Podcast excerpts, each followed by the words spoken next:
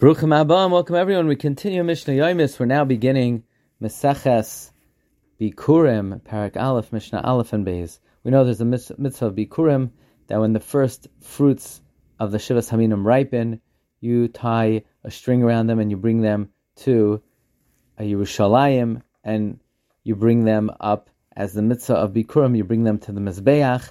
And there are three categories of the mitzvah. Yesh Mavian Bikurim Vikaran. There are those who bring Bikurim and they read the Parsha of Bikurim, Mavin v'Laikarim. Some bring Bikurim and do not read the Parsha of Bikurim, v'yesh Mavin, and there are those who do not even bring them in the first place. Elu she'enan Mavin.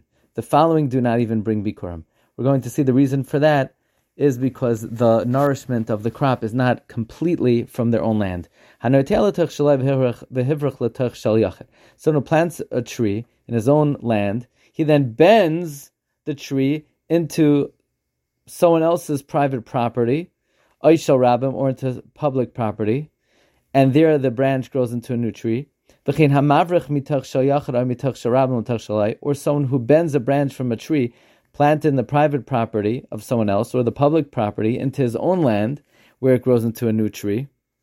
So the halacha is that you do not even bring bikurim because in the, both of these cases, the trees are drawing nourishment from land that's not his, and therefore you are exempt from bringing bikurim.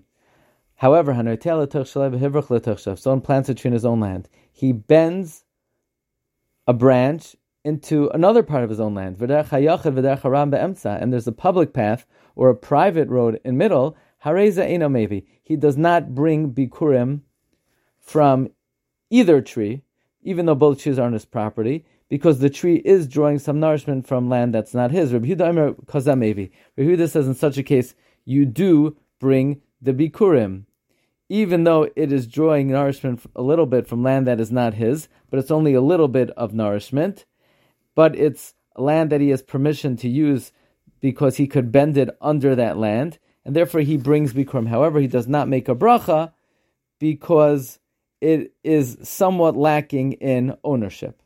Says Mishnah Beis, Me'iza Tamina Mevi, why in the above mentioned cases does the person not bring Bikurim? Mishum Shenemar, because the Pasuk says, Reishis Bikure Ad Mascha.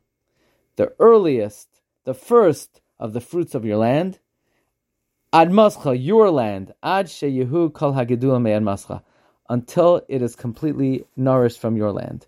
Ha'arisen, sharecroppers, the Hechachayrais, tenant farmers, now, a sharecropper gives a percentage of the land of another, another person as payment to the owner for using his land. You give a, a share of your crops. A tenant farmer gives a set amount to the owner of the land. The hasikrikon, a sikrikon is a murderer who would steal land by threatening the owner.